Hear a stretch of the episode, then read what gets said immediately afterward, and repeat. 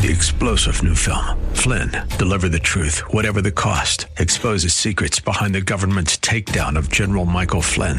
Flynn knew what the intel world had been up to. He ordered the first audit of the use of contractors. This set off alarm bells. He told the truth. He was the most dangerous person for Donald Trump to hire. They had to get rid of Flynn. Flynn, deliver the truth, whatever the cost. Available now. Watch it today. Go to salemnow.com. Salemnow.com.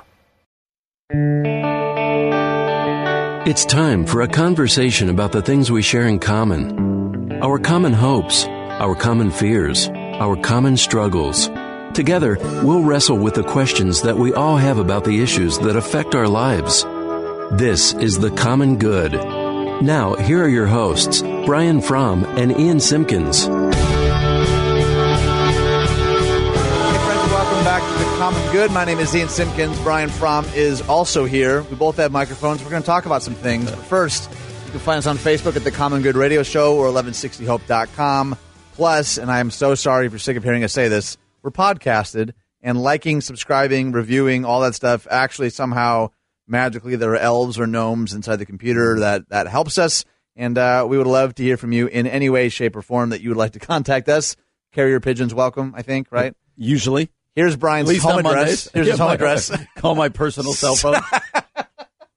That's such a good idea, man. I don't I don't know that we've talked about it every Monday, but almost every Monday we talk about like the unique tired that we experience on Monday. right.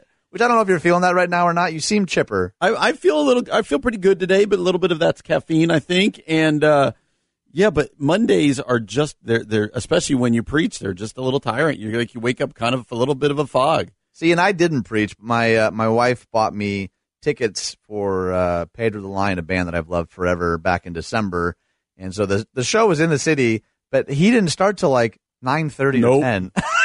Nope. so we got a babysitter. She's fantastic. We like went to the city and, and had dinner ahead of time, but we didn't get home till like an ungodly hour. And this morning, both of us were like, we can't ever do that again. No, because that's you. it. It's not like your kids, since you have little kids. That it's not like they're like, no, you know what, mom and dad were out late. I better in." sleep in a little bit, or I better not wake up during the night. They're getting up no matter what, and so Well, it can- is always that cost benefit of like, Totally. is it worth it? So I'm glad you had a good time Can, out. But can it I confess hurt. something though? Yep. yep. We, we were coming home late at night and we were driving and she was like, I'm hungry.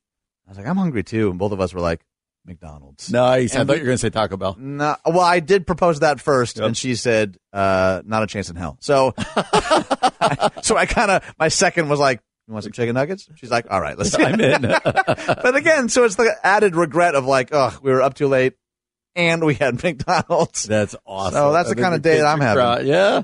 All right, so uh, a really, really powerful story over the weekend out of uh, Morehouse College. Why don't you tell us a little bit about what happened here? Yeah, you know, we just like to start uh, every now and then. It's just fun to do a story that is so heartwarming and so good. So, uh, Morehouse College, you probably saw all over Facebook. There was lots of graduations this week. Yeah, yes. it's like graduation season. Uh, and Morehouse College, uh, a historically black, black college in Atlanta, uh, was they had their speaker was a guy, commencement speaker, a guy by the name of Robert Smith. He's a billionaire investor who founded Vista Equity Partners and became the richest African American man in America. Uh, and he told the crowd, so he's doing the speech, and we're going to show, we're going to share this in a minute. Yeah. But, well, why don't we share it first, and then we'll explain All in case you can't figure it out. Take a listen. On behalf of the eight generations of my family who have been in this country, we're going to put a little fuel in your bus. Now, I've got the alumni over there, and this is a challenge to you, alumni. This is my class, 2019.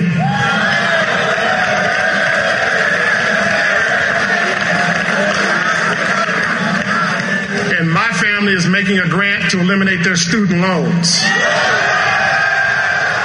I mean, how good? How good is that? It's just crazy. And I was, as I was reading the articles about it, there are students who are like, you know, because when you listen to a commencement speaker, you're kind of listening, but you're out in the sun, you're graduating. There was some, like they said, there was like a pause in which most people didn't know what he was actually saying. Like, not that he was unclear, but they're like, did he just, right. did he just really? It's and so out of the ordinary, nuts. right, right. I mean, just figure this out, people. They, this he just paid off all the student debt uh, of anyone in that class, which you know what the worst class is, the juniors. Yeah, right. like, yeah, who we where, where are we? Where are we?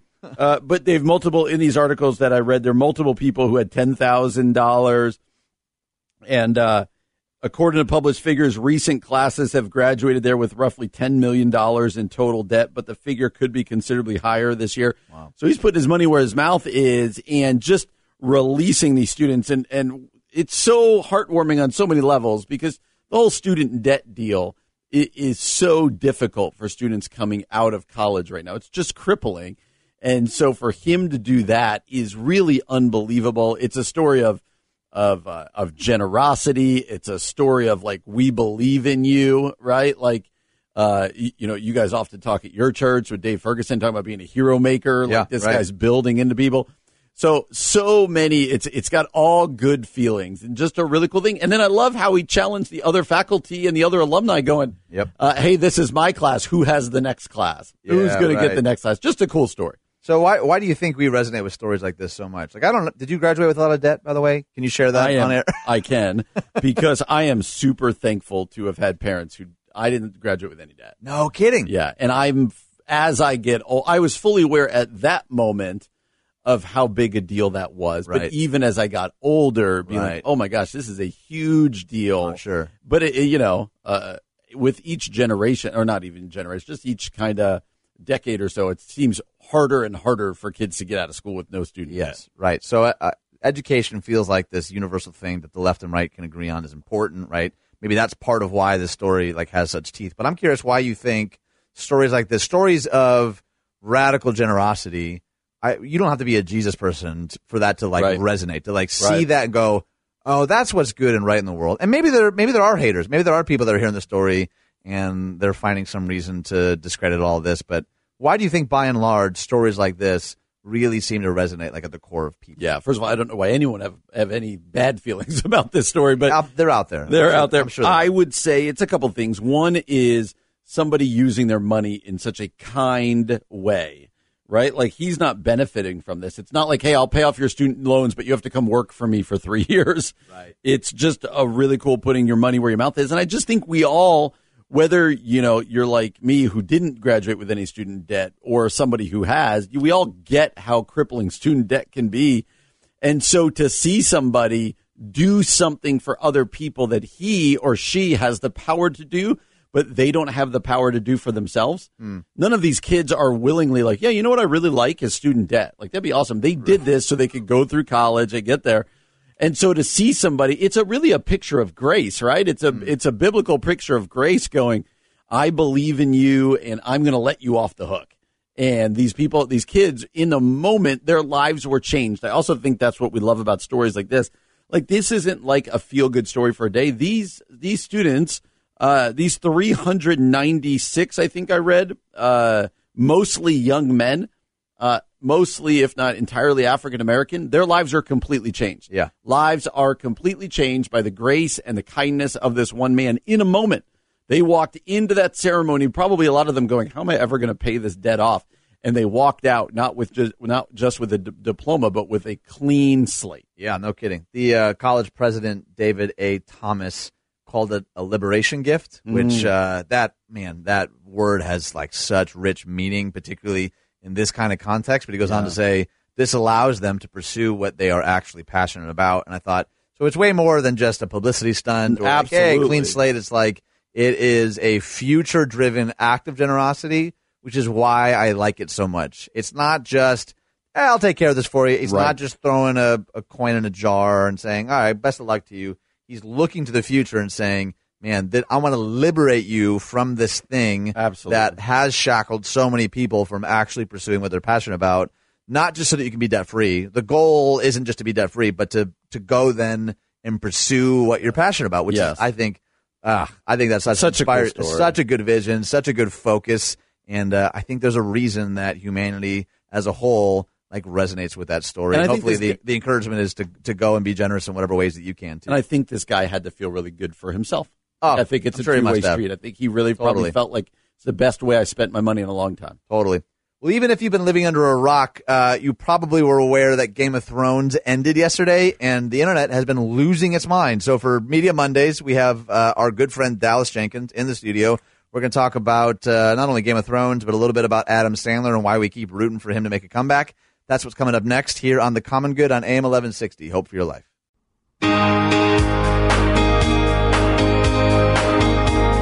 Hey, friends, welcome back to The Common Good. My name is Ian Simpkins along with Brian Fromm, a show all about hopefully taking a deep dive, creating some space for conversation, for dialogue, for us to sometimes or maybe often disagree or not have a nice tidy bow to tie it all up with. And we'd love to hear from you. You can find us on Facebook at the Common Good Radio Show, 1160hope.com. Plus the show is podcasted quite literally anywhere you get podcasts. And for the last month or so, we've uh, affectionately entitled the next two segments Media Mondays with the one and only Dallas Jenkins, director of The Chosen. You can learn more and watch the first four episodes at thechosen.tv. Dallas, welcome back to the show, good sir. Thank you so much for having me. Our pleasure. Now, Are we still not using the like world renowned? What was it? What was it in your bio? uh, the first delighting time? audiences, I believe. is yeah, the first time I was on, you guys were reading a you guys were reading a bio that I hadn't seen, or had been a part and it said Dallas Jenkins has been delighting audiences worldwide. Yes. and I I hadn't heard that before. I didn't know that I had been, and it was So, exciting to but hear. here's what That I'm gonna do. a card that you give Yeah, people really, that's really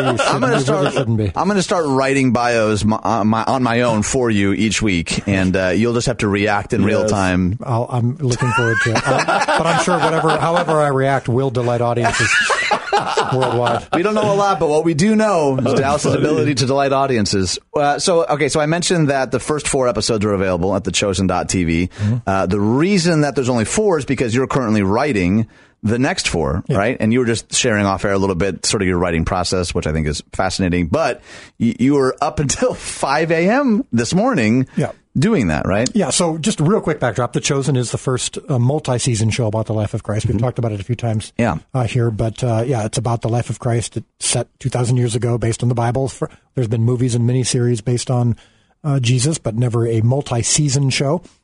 And so the first four episodes are out now, like you said, at thechosen.tv. Excuse me.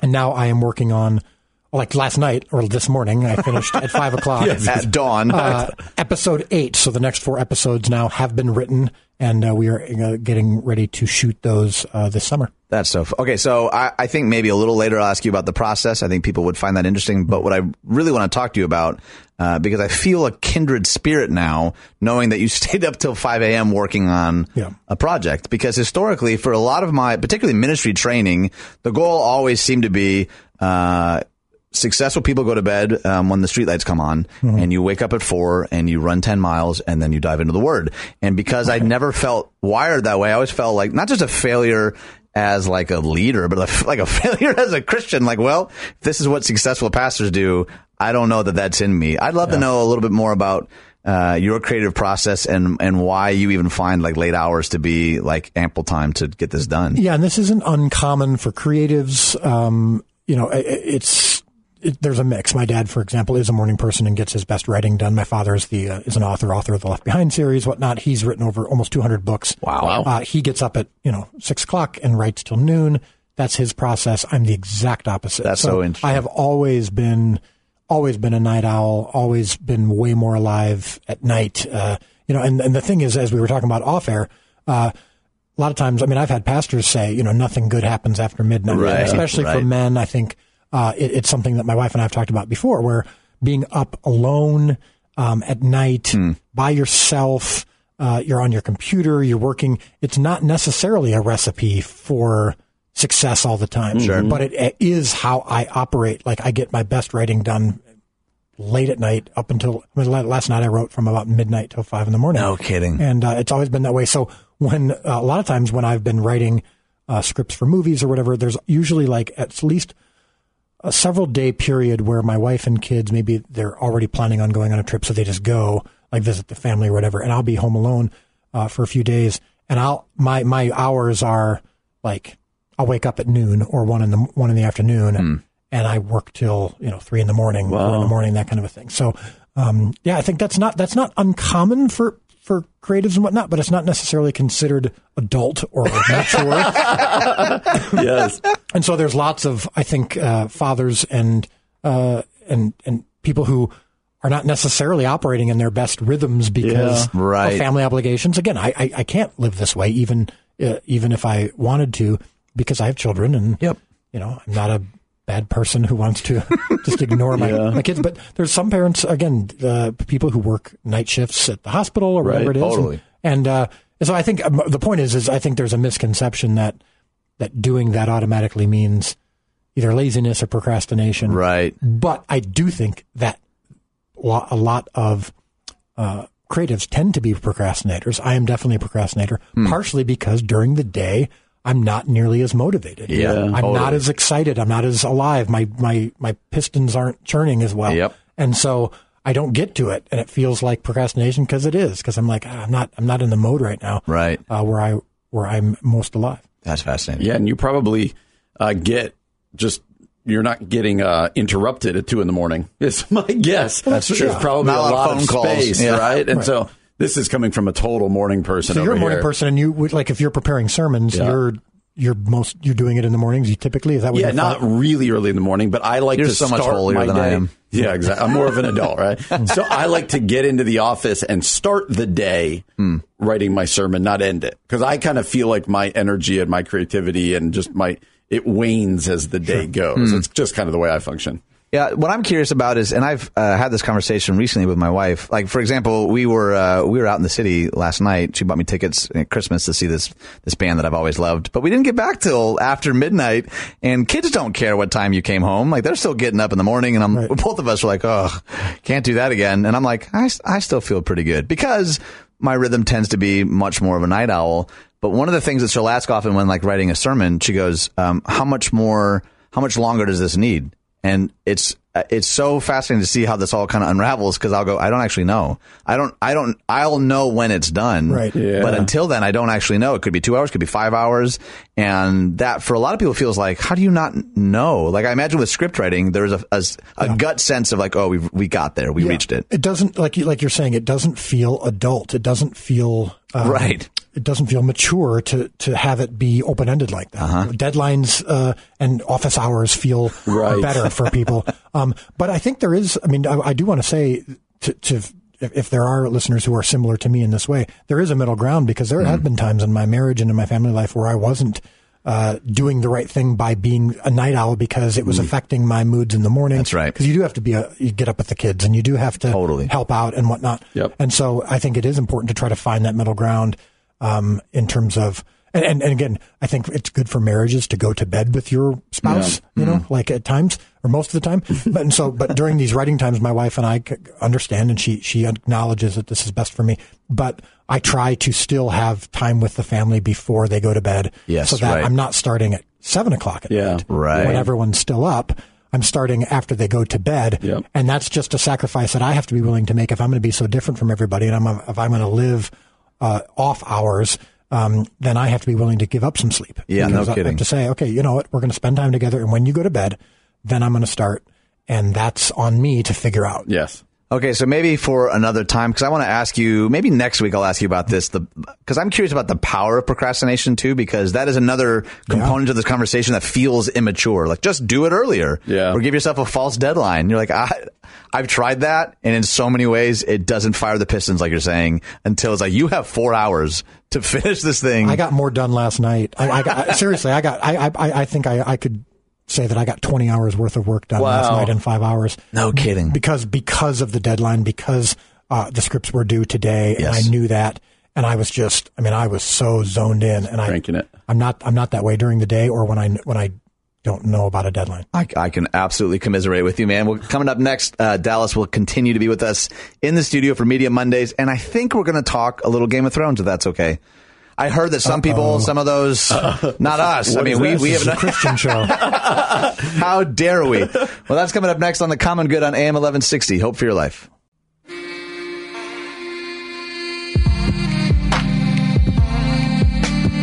Hey, everybody, welcome back to Smooth Jazz right here on AM 1160. You cannot talk like a normal person without music. You really can't. Welcome to the Hello. smooth musings of Ian and Brian. Speaking of Media Monday, let's go. Here we go. That was good. Welcome back to The Common Good with Ian and Brian. You can find us on Facebook at The Common Good Radio Show, 1160hope.com. And every Monday, we've had Dallas Jenkins in the studio, and we've called it Media Mondays. I feel like that's stuck. It's going to be Media Mondays, whether we like it or not. Media Mondays. Dallas is the uh, director of The Chosen, the only multi season television show about the life of Jesus in the history of the universe, I think, right? You can learn more and watch the first four episodes at thechosen.tv. And uh, it's actually a conversation we've had before, but I want to I want to take it a step further because everyone's losing their mind about Game of Thrones right now. And uh, if you've if you've been online at all, it's funny because even people that aren't watching it are still weighing in. Like it just seems to be on everyone's mind. And we talked a couple of weeks ago about why you think, because you're a storyteller, you're a writer, you're thinking through things differently than Brian and I do about why stories like this so resonate. But the last couple of weeks in particular, it seems like there's been a ton of outrage at how the series is wrapping up. And it's not just like, oh, I wish they'd done this. Like people are feeling this deep, visceral, like pain Yeah. about the decisions the writers are making. And I just find that so interesting because you're, you're writing with that in mind, I imagine, but also with the conclusion that, you know, we kind of know, Right. uh, with some stuff in between that I imagine are surprising people. How do you navigate that? And what do you make of like some of the outrage about Game of Thrones right now? So I think that says a lot, actually, uh, about culture and how we think as people. I mean, it's very fascinating um, for several reasons. So first of all, you've got the fact that so last night was the series finale, Yeah. and people are are I I haven't seen much positive said about it. No. right. Um, so uh, I think that it shows just how invested people get in story. I mean, this is a, not a true story. This Right. is- this Wait, is- it's not? No, you're correct. so it's fantasy, and yet people are that are as passionate about it as they as they are about lots of the other social media Yeah. things that are going on right now. The right. abortion issues out there, and so you know when I'm scrolling through my Facebook feed and I'm seeing anger. Uh, it's it's not. It, you'd think it'd be about the abortion issue, about some of these other things, and there's anger about Game of Thrones, which is a story. Yes, and they are saying the writers of this show and the writers of the book uh, chose poorly.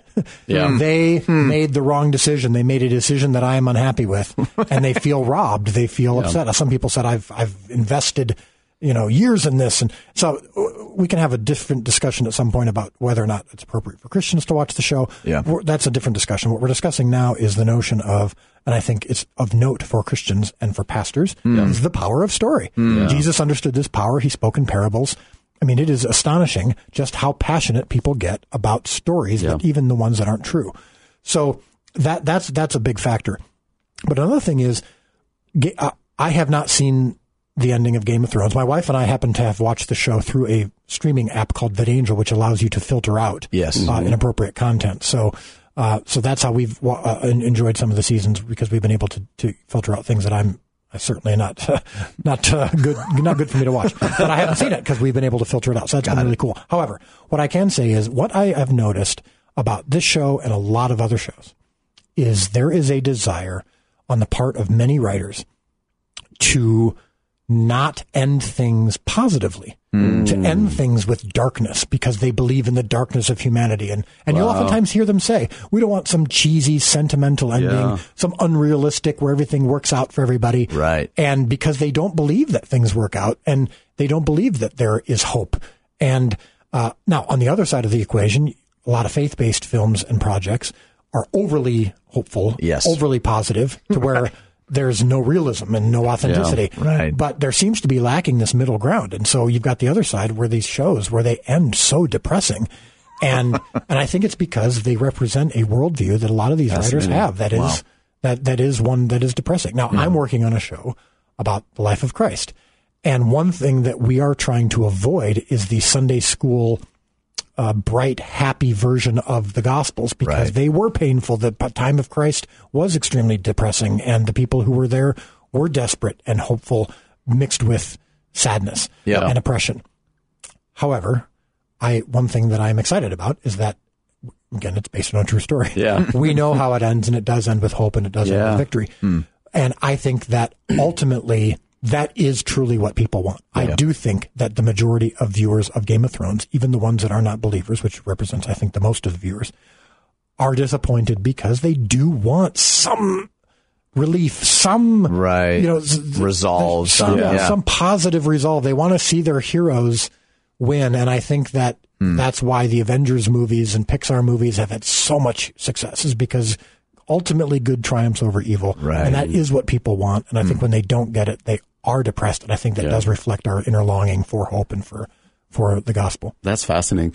Uh, as a, like a, someone who creates things, um, it struck me reading. I haven't watched Game of Thrones, but reading all of it on Twitter, people just weren't happy, and it reminds you of when people were losing their mind over The Sopranos. People were losing their minds. There wasn't Twitter with Seinfeld, but you remember with Seinfeld, people lost their minds.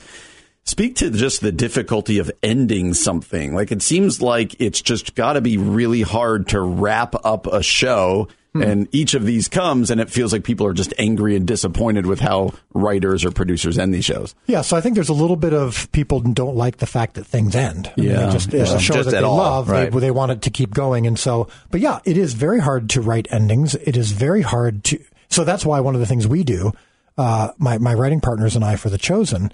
Uh, besides the fact that we're basing it on the Bible, so we know where a lot of these things go. But when we're talking about some of the individual episodes, we say the words "we write to the end," meaning we we actually write planning on and knowing what our ending's going to be. Ah. so hmm. the end of season one of The Chosen, which were which we which I just finished writing last night, we knew where it was going from the beginning, and we wrote to that point. Hmm. Oh, We thought, interesting. okay, we want to make sure that we we we earn that, and we set that up. And I think there are a lot of writers who don't do that. They Yeah. they're just developing the characters, they're writing the stories. They don't necessarily have a strong idea of where it's going to conclude, and so then when they get there, they're like, "Oh gosh, now we got to wrap all How this up." this? So that's part of it. But again, I I, I don't want to over spiritualize this or over philosophize it, but I do believe that the that that a lot of writers and directors out of Hollywood, because they do not have the gospel, because they do not have hope, hmm. the ultimate hope, that they don't have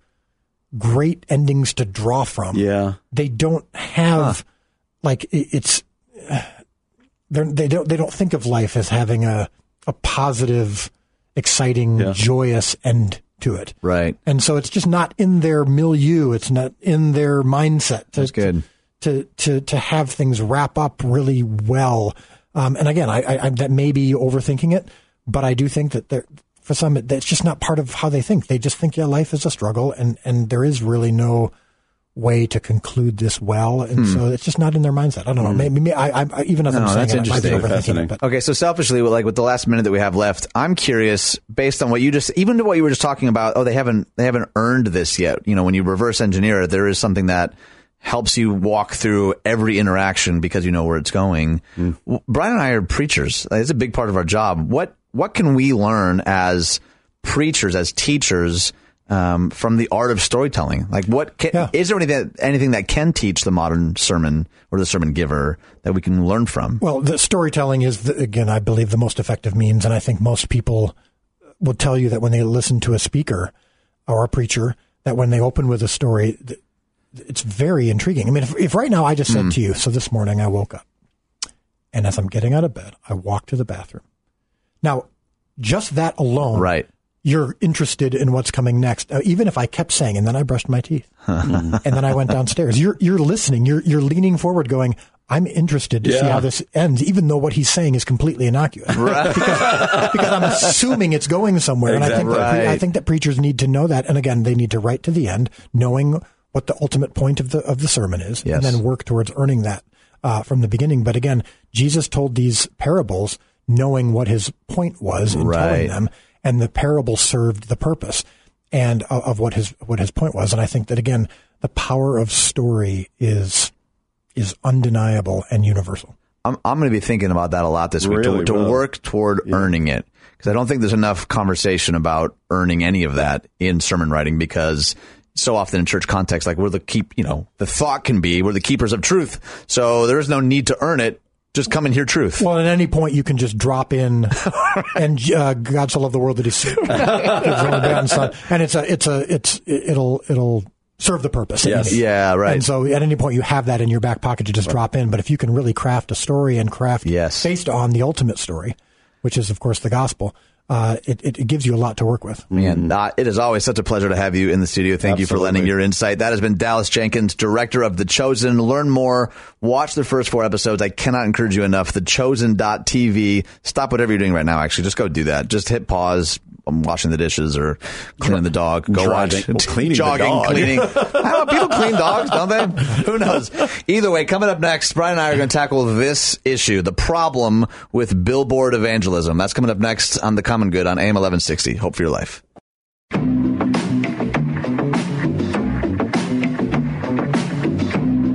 Hey, friends, welcome back to the Common Good. My name is Ian Simpkins along with Brian Fromm. Let me get this out of the way. You can find us on Facebook at the Common Good Radio Show, 1160hope.com, plus the show very recently, since like the beginning of the show, actually. We're podcasted. Very recently, four months ago. Very recently. Four and a half months ago. It is kind of crazy, actually. We won't talk about this for very long, but the fact that the show's been on for four months now, does that seem real? Yeah, no, it's it's good. It felt like we were always talking in terms of weeks, and now it's like, whoa, okay, It's kind of crazy. Yeah. It's a really strange thing. All right, so here, here's what I want to talk about, um, and it actually stems from an inside joke that my wife and I have. We were driving out of town um, a year and a half ago, and we saw this big angry billboard. And in the center of it is this big angry Jesus, and he's pointing right at you, kind of Uncle Sam style. And just in the biggest, boldest, angriest text, it says, "Jesus is Lord," and you know it. We're like, what? What kind? What kind of evangelism is that? Like it you just know it. so like anytime. Well, that's like an inside joke now. That's not so inside because I just told all of you. But uh, we laughed at it, and then a little later in the drive, sort of talked about it. Like, is that is that effective evangelism? Like, is that a good use of funds? Like, who's driving down 75 North and is like, "He is Lord. I did know it." Ye- oh my god! Hold on a second. Yes. Is there a church website? I gotta weep in repentance now. Yeah, Like- you we all have to drive like once a year, so we'll drive to Florida, and the, like the more south you get, yeah. uh, and it might be on seventy five that you're talking about. i- These just line up, and it'll be like everything from like Jesus is Lord to like uh, turn or burn, or like all of these. And it's like in Georgia, it's either a Jesus billboard or buy pecans. It's like one or the other. What opposing uh, it's sentiments? crazy, and my kids think they're hilarious. They're like, "Whoa!" What if Jesus was selling pecans in one of them? the yeah, it'd be Atlanta. be a It'd rip be Atlanta area. space time continuum. Here's some of my other favorites I've seen. Uh, stop, drop, and roll doesn't work in hell. Uh, there's no air conditioning in hell. Are you against Jesus? There will be hell to pay. I'm Uh, sensing a theme here.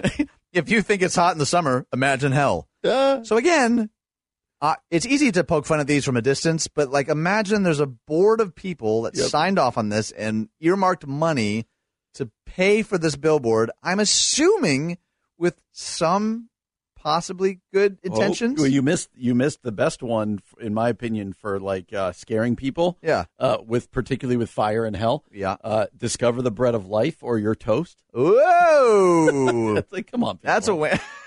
come on, people. But I do think it gets to the point of like, a who thinks those are good ideas, and b what is the message there that's actually being sent? What are we trying to Right. accomplish?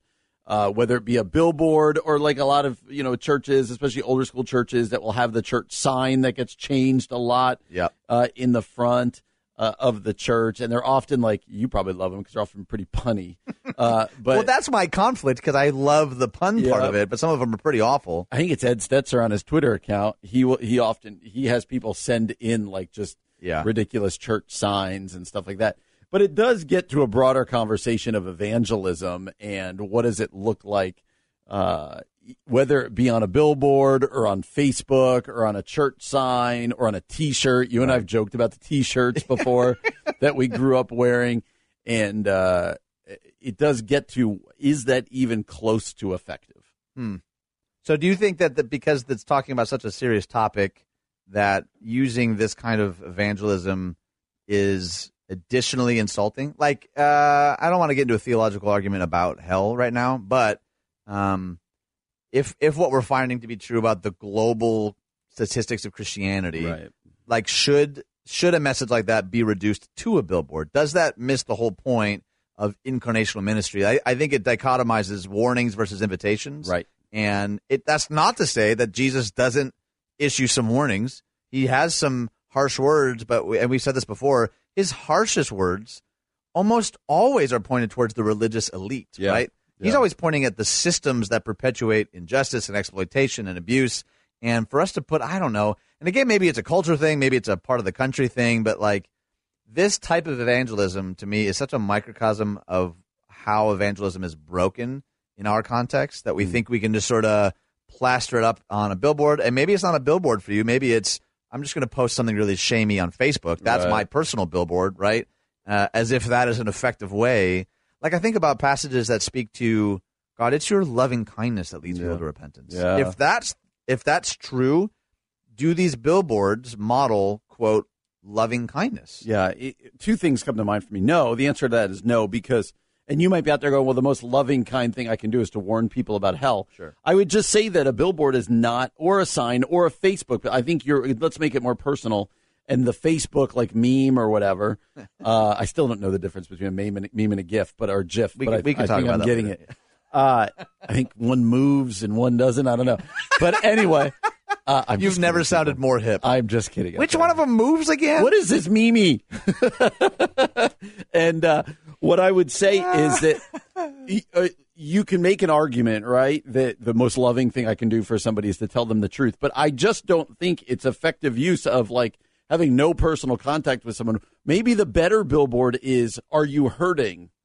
Like, let us help you. Yeah, Maybe kidding. it's if a church says, like, you know, uh, you're welcome at our place. You know, come join us. We'd love to meet you. Like something that's invitational that might be, I mean, I, that might help somebody be like, okay, I, I want to be a part of that.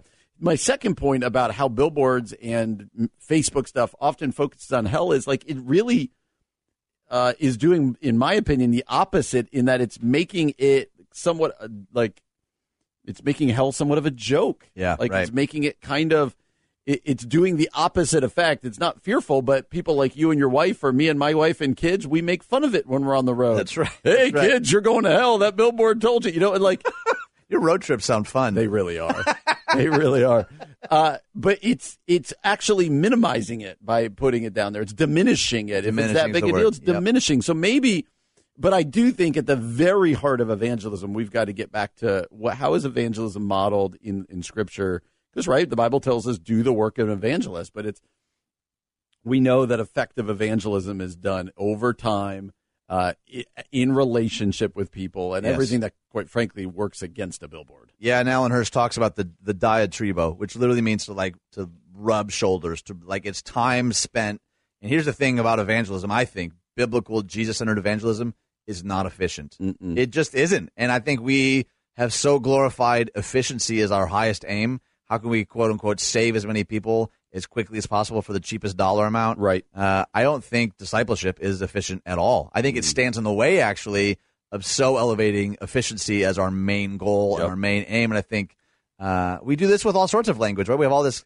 We often have churchy language that we don't even realize. You and I are both pastors. Or we're just as susceptible to use things like a, a hedge of protection. You're like, Yeah. is Satan's biggest enemy shrubbery? Like what is? but like we get it, and Yeah. it's. I think as uh, we don't realize how confusing that can be, and if if Jesus's invitation to come follow me is in any way a rubric for us to follow, then that looks to me like a whole lot more like shared meals and cups of coffees and late night walks and, and doing life together rather than uh, a sort of scare tactic on a billboard. And uh, I don't know. I, I find a lot of a lot of trouble there. Yep, and I would say this that because some of you could be out there going, but yeah, but you guys are completely minimizing the truth of hell and that it needs to be talked about and it needs.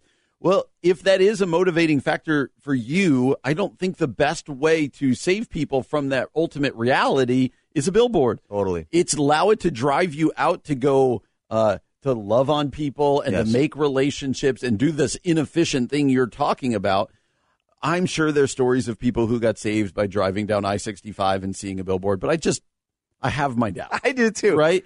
And so I would say your better bet, if that's a motivating factor for you, that hell is a reality and people are going to end up there and we've got to share this good news, then go do it the way the Bible laid out and go, go effectively love your neighbor and care for people Yeah. and begin to speak and live out the good news of Jesus of people that you're in relationship And I think with. these billboards miss the fact that most people already feel condemned as it is. Mm, I, I think people at their at their most base level are already feeling crushed. What if the invitation instead was there's a better way? There's a better way to live, and by inviting people to be a part of a community, be, Yeah. to be a part of the healing together, to me is so much more compelling than simply trying to scare somebody with a billboard. Yep. Oh boy, we got heated, ironically, in this conversation about hell and billboards. You've been listening to the Common Good on AM 1160. Hope for your life. It's time for a conversation about the things we share in common our common hopes, our common fears, our common struggles. Together, we'll wrestle with the questions that we all have about the issues that affect our lives. This is The Common Good. Now, here are your hosts, Brian Fromm and Ian Simpkins. Hey, friends, welcome back to the Common Good. My name is Ian Simpkins. Also, the Right Reverend Brian Ulysses Fromm is here. Not it. Ulysses, you told me off air that it is Ulysses, but I to never never tell anybody. I never did. You're going to now deny that on You- the radio? Take a guess. What do you think my middle name actually is? Oh, this is not a fun game. Okay. Is it a is it a fun name? Nope. It's, It is a very now I feel normal extra bad, like any name that I guess. Like, oh, why does Ian think that's My a- middle not a- name. My middle name is uh, James. that's not not a fun name. It's a normal name, family name, grandfather. It's all. It's got family stuff. Can I can I call you uh, Jimmy? sure. J- Jimmy Jimmy Fromm. you, you are so easygoing sometimes. Blows my mind. All right, Facebook. You can go to the Common Good Radio Show, 1160hope.com, or wherever it is that you get your podcast. You can listen to us at twice the speed there if you'd like to, you know, really power through all the yucks and giggles of our show. Uh, but okay, so there's some news that we're not going to linger on. We're, we're going to use it more as a jumping off point. And Right. it, it is really sad news uh, for a number of reasons, and I've seen so many people not only post the news but offer kind of their own commentary. Yep. Which is kind of what I want to talk to you about because the commentary, at least in my friend group, has run the gamut. It's it's been it's been kind of all over the place, which I find uh, sort of fascinating. So so Ben and Juliana Zobrist have both filed for divorce separately in separate states, which is uh, is a whole other thing. Yep. Um, but there's a lot kind of tied into that because they're they're pretty publicly uh, Christians, and um, she is a singer, and I know they've gone on tours and they've done speaking gigs, and um, so I'm curious why you think why why you think the reaction has been so all over the place with the news of this divorce. Yep. And uh, if there's maybe other things going on there that we, we can learn from. Yeah, so Ben Zobrist of the Cubs and Juliana Zobrist, like you said, she's a singer. Uh, ben Zobrist, people started realizing something was up when Ben Zobrist took a personal leave of absence in the middle of the baseball season. Like that seems, uh, that's not a normal thing, right? Baseball players just play baseball. Usually you forget there's even a personal life going on. Uh, and then it came out that they were both filing for divorce, and there seems to have been, you know, a lot of what you think normally breaks up a marriage seems to have broken up this marriage. so We'll just leave it at that.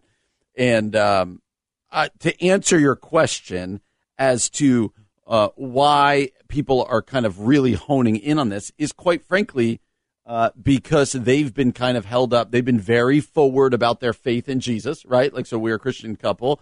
And they've also been very out there about their own marriage, the own strength of their own marriage. What do you mean, what do you mean out there? So Like- like Parade very public. Yeah, Parade magazine in June 2017 ran a cover story and it declared the Zobrists as quote the all-American family. Oh, no pressure there. Exactly, exactly. And so they've been they've known each other since uh, she was 16 years old as a junior in high school. Right. Uh, but they didn't start dating until her college years, and then they were married in 2005.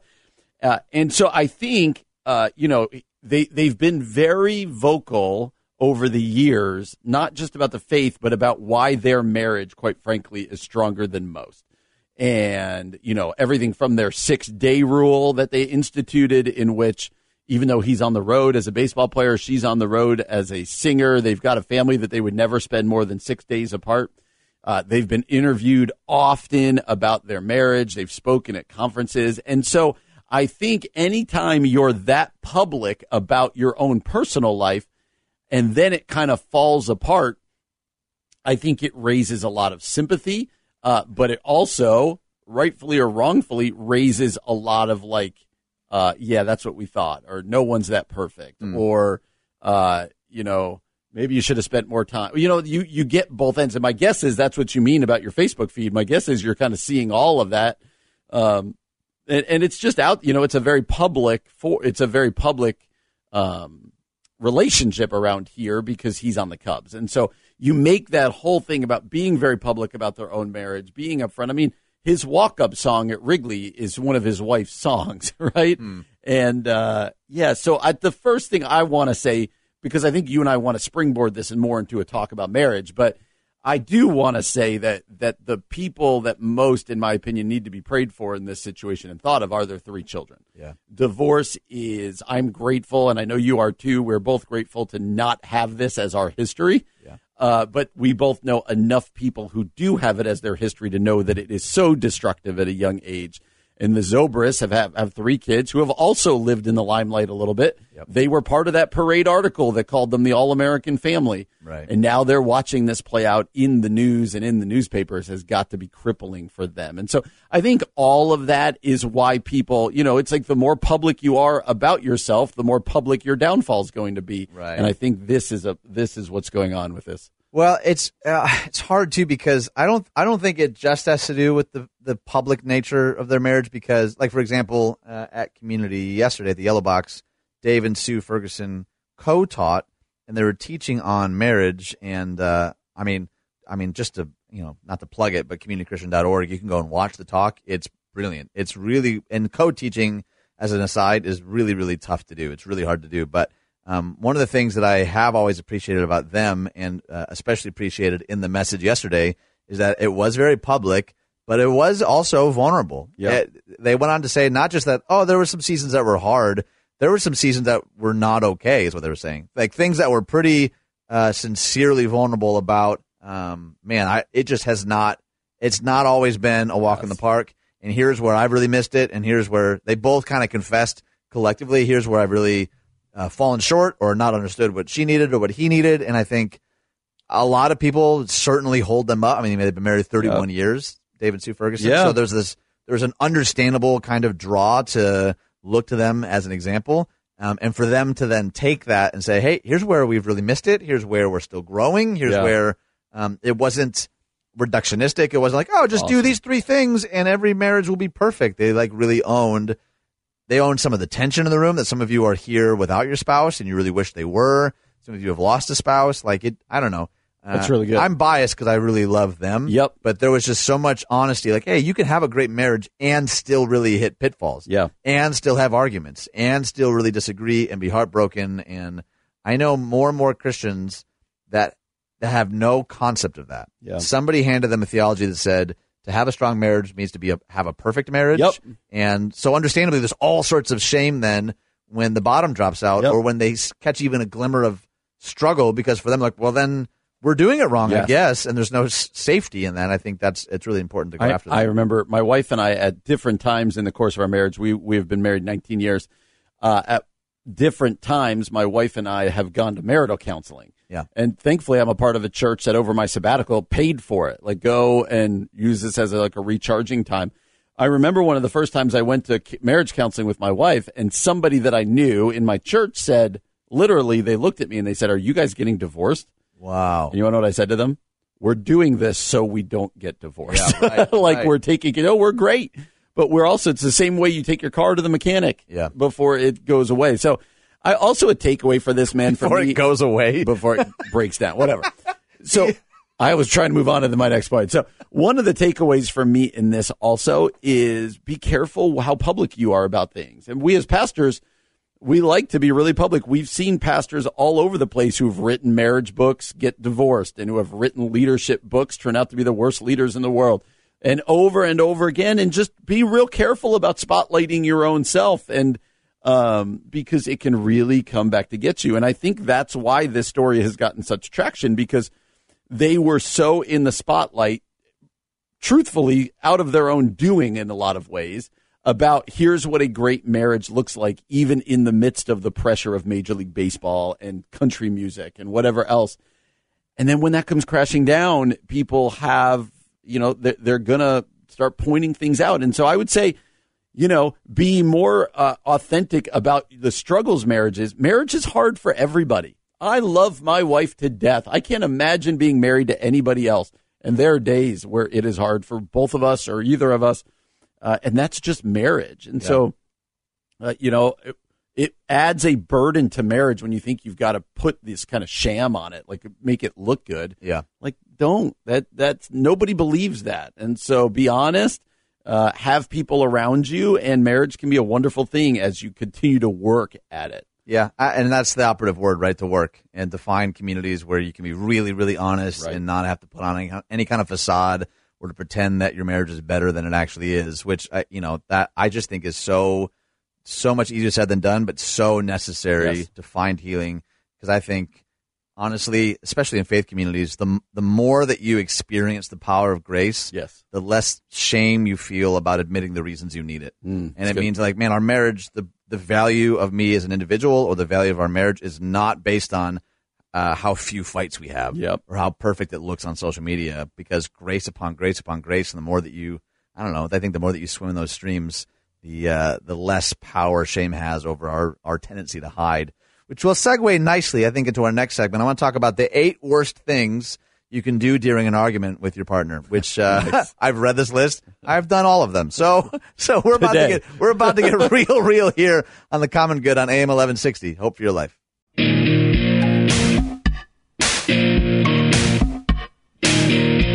Everyone, welcome back to the Common Good. My name is Ian Simpkins, and Brian Fromm is bopping his head like he's in an '80s music video right now. I think this is. What He's- song is this again? I don't remember. I have no clue. Am I supposed to know these things? It's a head bopper or full A well. head Yes, bopper. yes, like an '80s video, as you said. I'm good with it. What decade are we in? I had about. Oh, I can't wait till you're like driving in the car with your family and you like turn around to your kids like, "Hey, kid, you want to hear a real head bopper?" You assume I have not said that to them before. I actually really don't assume that. I, I cannot wait for my kids to be old enough for me to embarrass them. Is that oh, bad? Is that bad? the greatest thing of parenting. Everything, everything I've laid down. No, I drop my daughter off. I've told you this before, but I drop her off at high school every day. Yeah. Because yes, she could take the bus, and some people out there could be like, "No, make your kid take the bus." It's like our alone time. We we go. My daughter Madeline and I drop her off.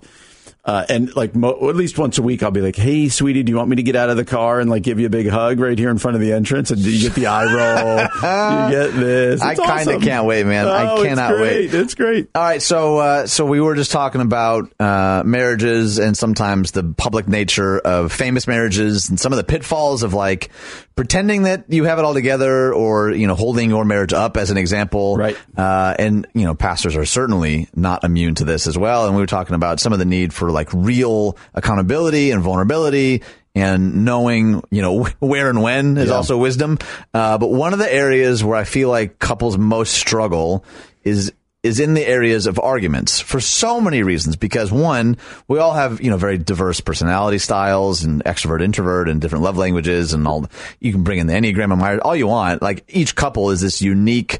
Um, kind of merging of these two life stories, and I've never met a couple that says from the onset, "Like, oh yeah, we just, we just always argued well." Right. This has not been an area of struggle for us at all. So I found this story that uh, it says eight eight uh, the eight worst things you can do during an argument, uh, which I of course perk up because I tend to be awful in arguments, and I've all I mean more times than I care to admit. I've said things that I immediately wish I could have taken back. Absolutely. And maybe you've been there as well. So I, I kind of want to just walk through these eight. And if you're listening in a place where you could write these down, I think these are really solid pieces of advice. And we'd love to hear from you. Like, did you think they were good? Would you add any? Would you take any away? Uh, you can find us on Facebook at the Common Good Radio Show or 1160hope.com. So here are the eight things. We'll just kind of go back and forth and uh, offer some commentary. The first one, uh, you hit below the belt. Name calling or zeroing in on one of your partner's insecurities or vulnerabilities during an argument is a low blow. Yeah. Which again, I don't think we do maliciously most of the time. But like when you're doing life with somebody, you know, you know what those things are, Yep. and I think sometimes in the heat of the moment, that can be the first thing to fly out, Like Especially- the, thing that we, you know, vulnerable about. Yeah, and especially if the goal of the argument is to win, uh, as opposed Yeah, to right. How can I win? I can make you feel badly about yourself. I can go to your insecurities. Number totally. two, uh, you walk away mid argument.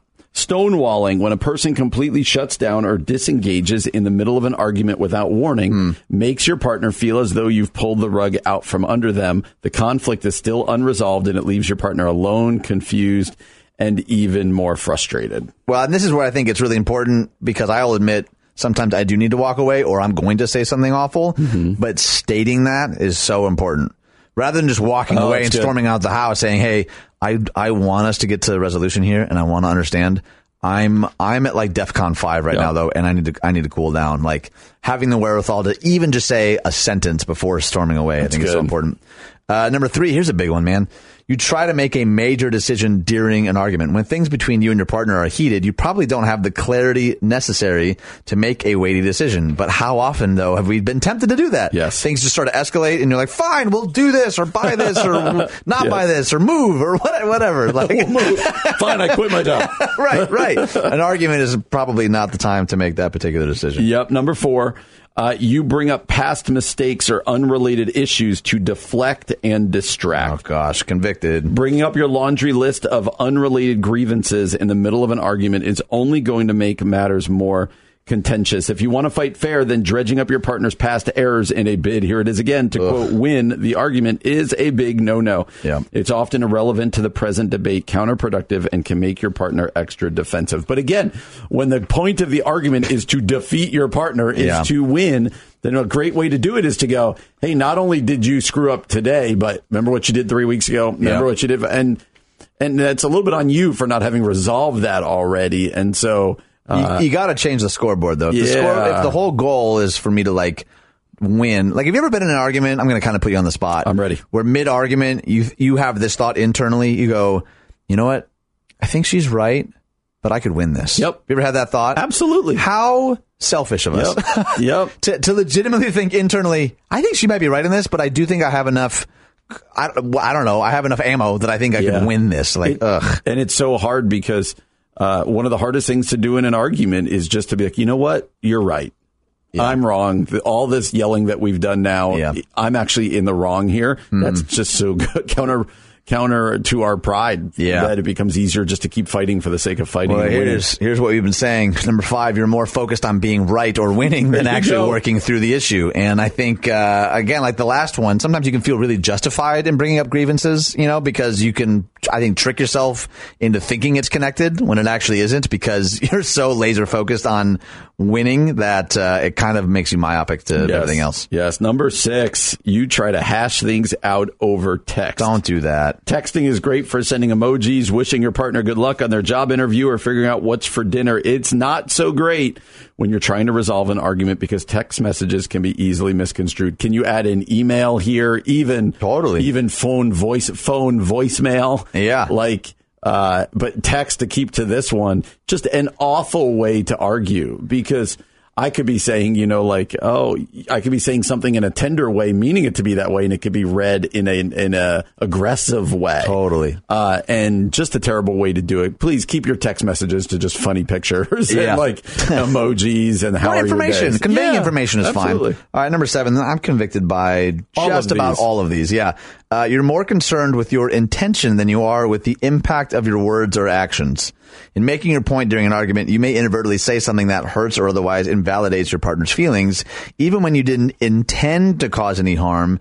It's important to acknowledge that he or she may have been affected by what you said, sometimes in a lasting way. I'm so bad at this one because for me it, it comes down to like yeah so bad because for me i i take it personally like if if if someone's hurt by something that i didn't mean to hurt them Yep. and i i can somehow uh, like immediately make it about like what give me the benefit of the doubt like i wasn't trying to hurt you Yeah. which totally misses the point that that person's hurt something i just said whether i meant it to or not is hurting them and i i really struggle with this one to say okay it actually matters less about what i actually Yep. said and it matters more that this person that i care about is is feeling attacked Yep. they're feeling hurt they're feeling misunderstood i'm i really struggle with this one Okay.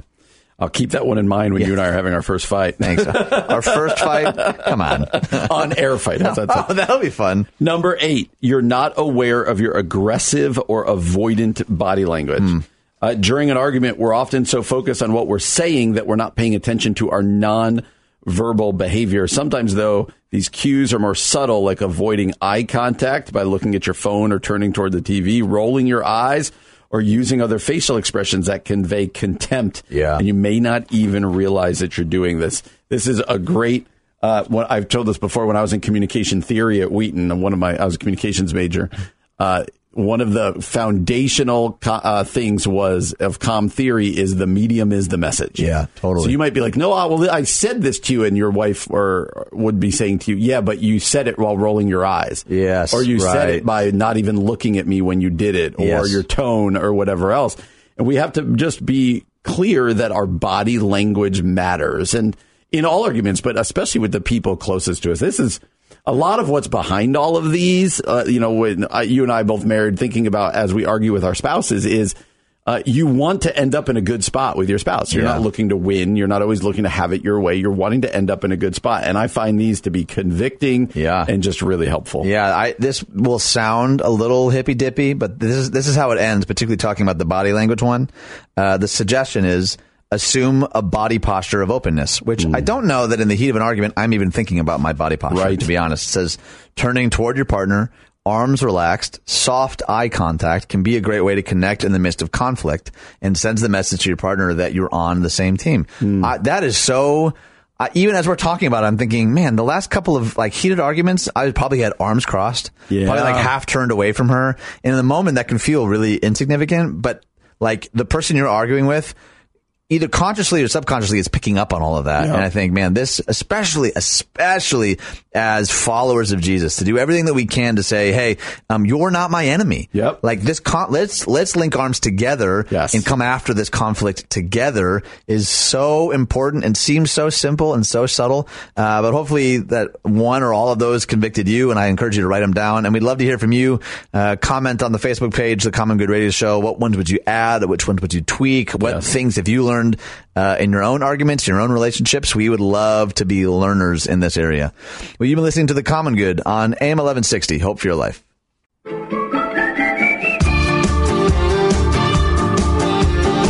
Hey, everybody, welcome back to the Common Good. My name is Ian Simpkins, along with the one and only Brian Eugene. Nope.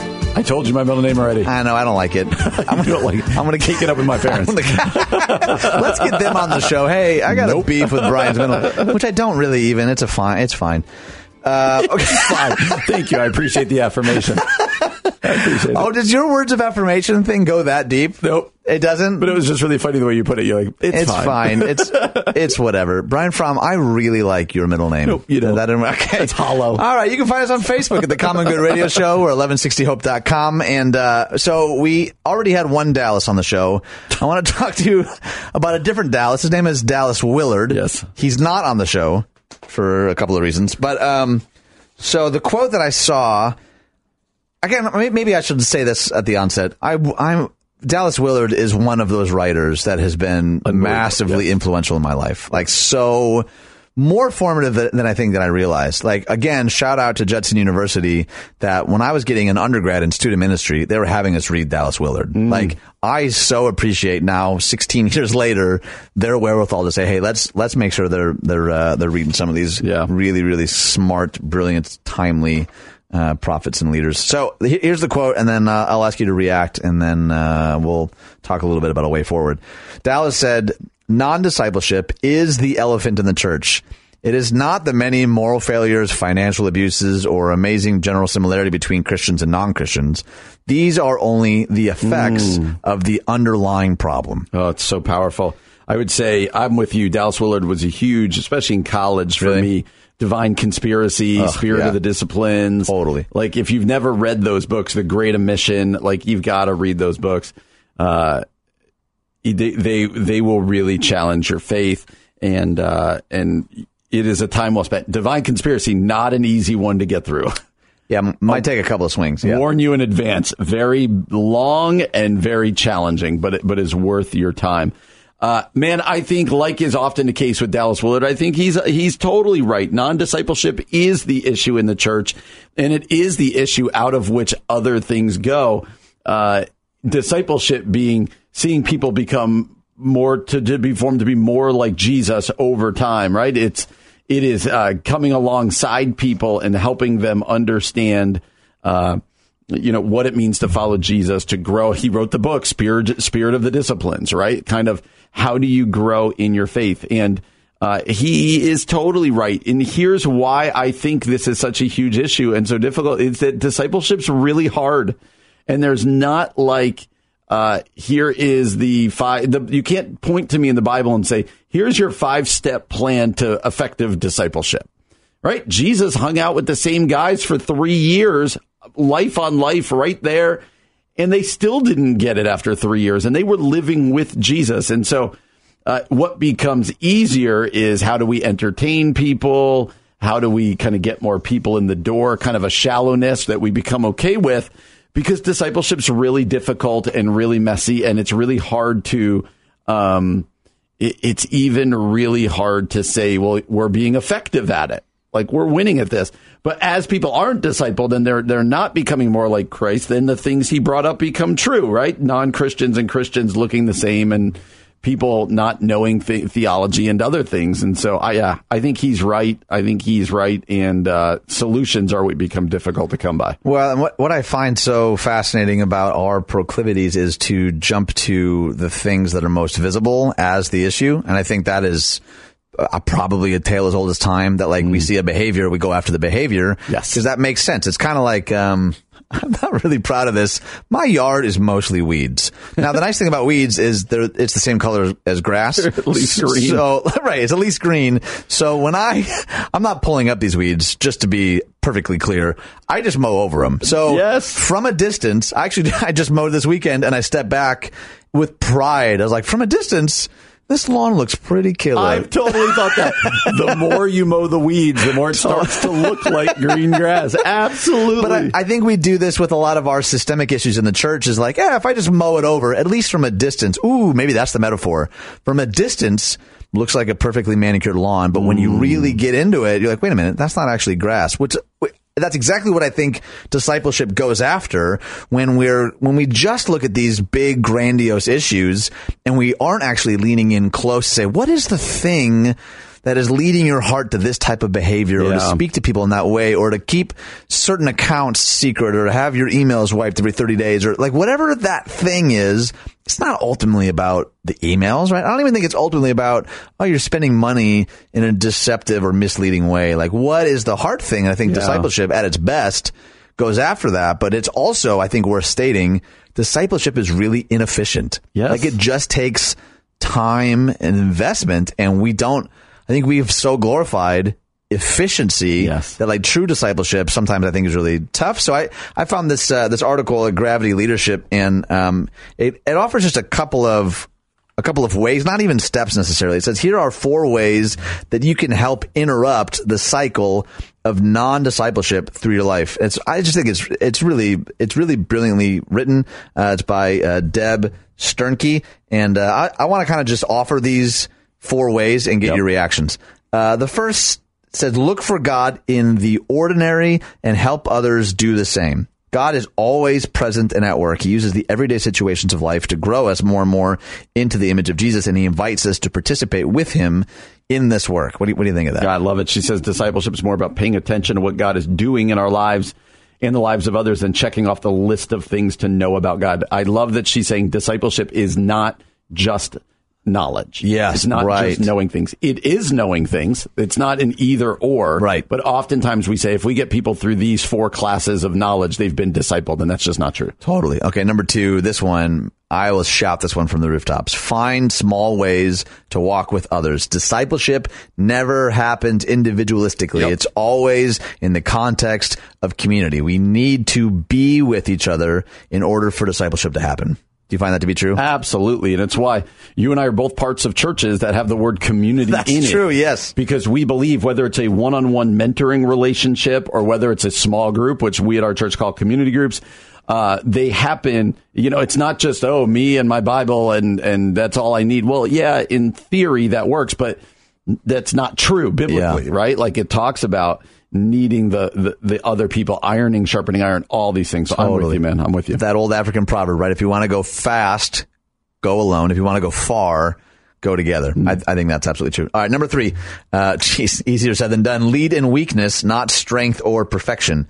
Uh, she says, if you're anything like me, you're probably thinking, I don't have everything figured out. Honestly, I'm kind of a mess, and I'm kind of a mess over here. So how in the world can I disciple others? Which I think is a great myth, actually. Yes. That the thought is like, oh, I got to clean up all my stuff before I actually like disciple or serve. And what I always say to people is, what if I told you that one of the main vehicles by which God grows us is by taking that risk and Yep. stepping out and not only discipling, but being discipled? Have you, have you found this to be easier or difficult as a as a leader in your church? Oh, it, it's this is at the core of why a lot of people struggle. Like I shouldn't Hmm. be leading other people.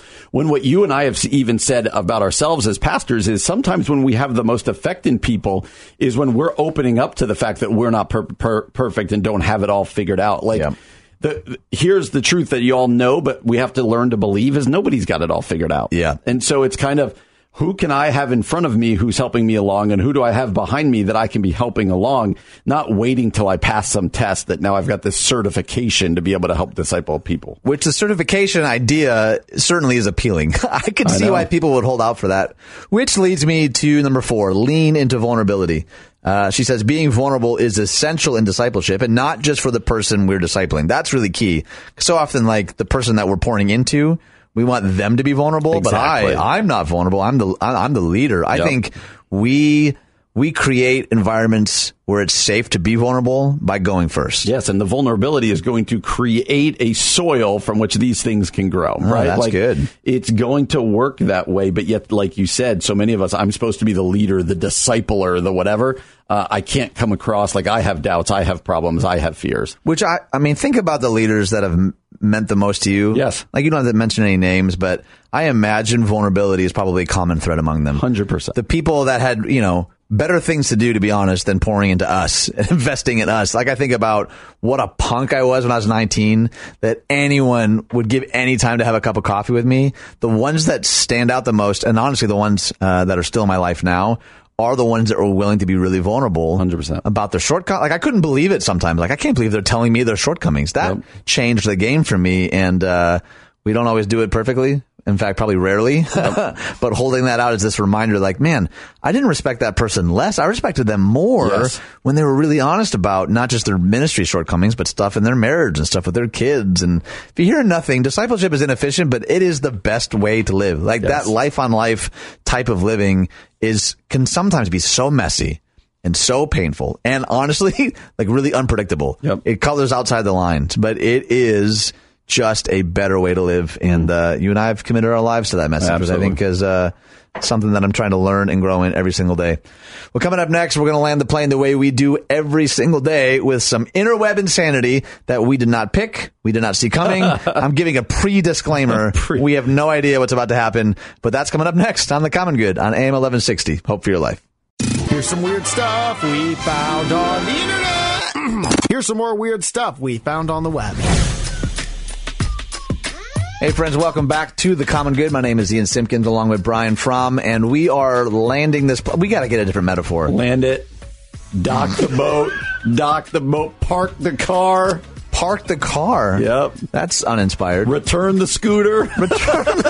I feel like your vehicles are just getting smaller and smaller. That's that's how your brain's working in this metaphor, isn't it? Planes, boats, cars, scooters. I'm gonna have uh, like tuck the roller skates, put away the Skechers. do this all segment. All segment. It wouldn't be uh, that much worse than what it's actually going to become. Uh, we call this interweb insanity, and uh, these are things that our executive producer Keith Conrad have found. We have not seen them. We also do not know the sound bites, the drops, as we call it in the biz. Is that a thing? you got to do it with like a hand motion. So we we We're have no the idea. They picked them out for us, and uh, if we giggle or if we gasp, those reactions are real because we have no idea. And uh, Brian, I'm going to ask you to kick us off. Austria. Cow Kiss Challenge. Austria tells people to shun Charity Dare. Oh. The Austrian government has warned internet users to shun an online cow kissing challenge, call it, causing it a dangerous nuisance. I'm warning you in advance. Some things are coming up here. I'm not going to be able to say. Oh, please try and say all of them. A Swiss app called Castle launched the uh, Kukus Challenge, Cow Kiss Challenge, on Wednesday, encouraging users in Switzerland and other German speaking countries to kiss cows to raise money for charity. But the Austrian Pro- uh, Agriculture Minister Elisabeth Köstinger said in a statement on Thursday pastures and meadows are not petting zoos. Actions like these could have serious consequences." His voice was so calm for that part. She also warned that cows could become aggressive when defending their calves. I want to kiss you. I couldn't care less about the team struggling. So name it. What I was bummed uh, that you skipped, Brian, said encouraging users in Switzerland and other German-speaking countries. Nope. to kiss cows Nope. with or without tongues. No. No. I, I understand that you are opposed to this. No. I'm just bummed that you skipped that part. The answer is without. I'm sorry? without. Okay, all right. Uh, what does Brian do? You just shout the state that's from Oregon. Oregon man arrested after hiding in restaurant until closing time, drinking at bar after hours. Wow. Uh, an Oregon man was arrested Thursday after hiding inside a restaurant until uh, until after it closed, then heading to the bar for some booze on the house. Police say Lincoln City Police said Jason Daniel McKin- McIntyre. Mc- yeah, that's what that word is. He was a McIntyre. Mc- McIntyre, 31, was arrested on suspicion of burglary and theft charges. He was jailed, according to police, but has since been released. My name is Barney, and I'm an alcoholic. Mr. Oh. Gumble, this is a Girl Scout meeting. Is it? Or is it that you girls can't admit you have a problem? It's our daily Simpsons drop. That one's so good. Michigan. Michigan. Passengers of plane that folded in half What? on takeoff are fine. Airport manager. I had uh, trouble on. reading that. Folded in- Passengers of plane that folded in half on takeoff. Was it a paper airplane? fine. Is that what it was? Two passengers in a small plane that snapped during takeoff last week are doing fine. What? Stephanie Stop. Clawett, we're going to get to it. We're getting it. We're getting it. She says survivors uh, had a couple fractures. She didn't have any further information about what caused the four-seat Cessna 172 Skyhawk to crash on the seldom used uh, long grass airstrip. Clawwinder says she doesn't know where the pilot and passenger were flying to when they arrived. Uh, there's only one aircraft permanently stored at the airport. It doesn't really tell us. Somehow it folded in half. What kind of plane is it? Oh, it's a big, pretty white plane with red stripes and curtains in the window and wheels, and it looks like a big Tylenol. That one's made an appearance, a couple times. I think four times. A couple All right. times. North Carolina. North Carolina. Man accused of robbing all these stores while wearing a Hulk mask arrested. Oh boy, this this guy's this guy's your, they caught him. He's probably angry. He probably wants to smash. Anywho, a man accused. Do you not get that reference? Your jokes make me green with envy. I don't want to do this show anymore. that one? Uh, yeah, get I got one? the joke, Brian. Thank you. Uh, a man accused of robbing oh multiple Aldi grocery stores. Of all the stores to rob, by the Did way, you have to put the quarter into the cart first?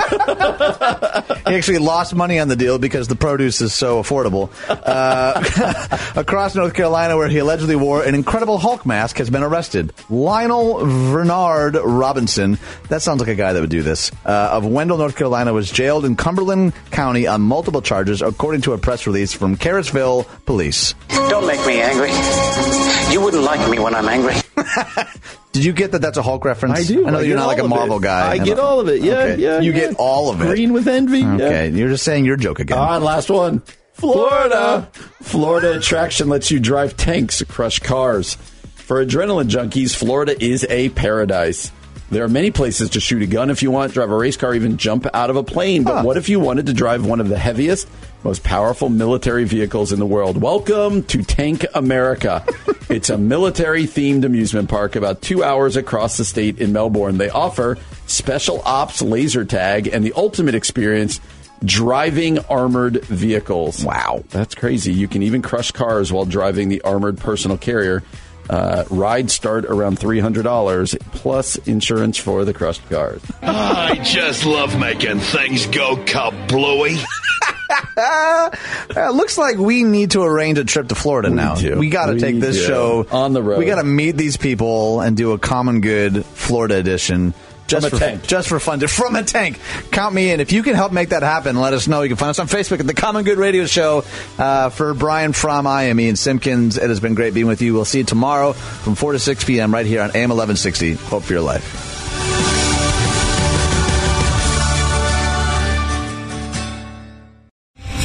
Three star general Michael J. Flynn, head of the Pentagon Intelligence Agency, knew all the government's dirty secrets. He was one of the most respected generals in the military. Flynn knew what the intel world had been up to. He understood its funding. He ordered the first audit of the use of contractors. This set off alarm bells. The explosive new documentary, Flynn, Deliver the Truth, Whatever the Cost, uncovers the facts behind this scandal. Flynn told the truth. He was the most dangerous person for Donald Trump to hire. I find out the worst enemy that I'm going to face in my life is right here in America. They took my assessment and they wanted me to change it. And I was like, I'm not changing it. They had to get rid of Flynn. With in depth interviews, archival footage, and never before seen personal records of the man behind the headlines. I just felt like I was drowning. Flynn, deliver the truth, whatever the cost. Available now. Watch it today. Go to salemnow.com. Salemnow.com.